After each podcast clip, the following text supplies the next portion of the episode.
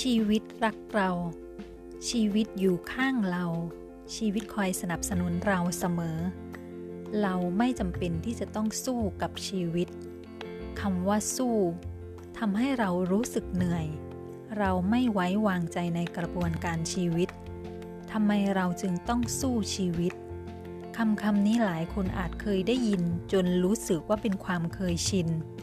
แต่การที่เราไม่ไว้วางใจในชีวิตทำให้เราต้องต่อสู้ดิ้นรนขัดขืน ซึ่งเป็นการฝืนกฎธรรมชาติอย่างหนึ่ง นั่นทำให้เรารู้สึกเหนื่อยล้าท้อแท้ หรือบางครั้งถึงขนาดสิ้นหวัง แต่เมื่อไรที่เราปล่อยวางวางใจให้ชีวิตนี้นำทางหรือ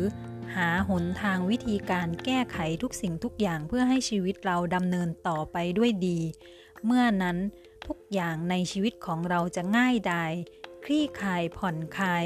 และในที่สุดแม้จะไม่ได้ลงมือทำอะไรด้วยตัวเอง ไม่ต้องสู้ แต่ทุกอย่างก็ลงเอยด้วยดี ทุกอย่างก็คลี่คลายและผ่อนคลายด้วยตัวของมันเอง thank you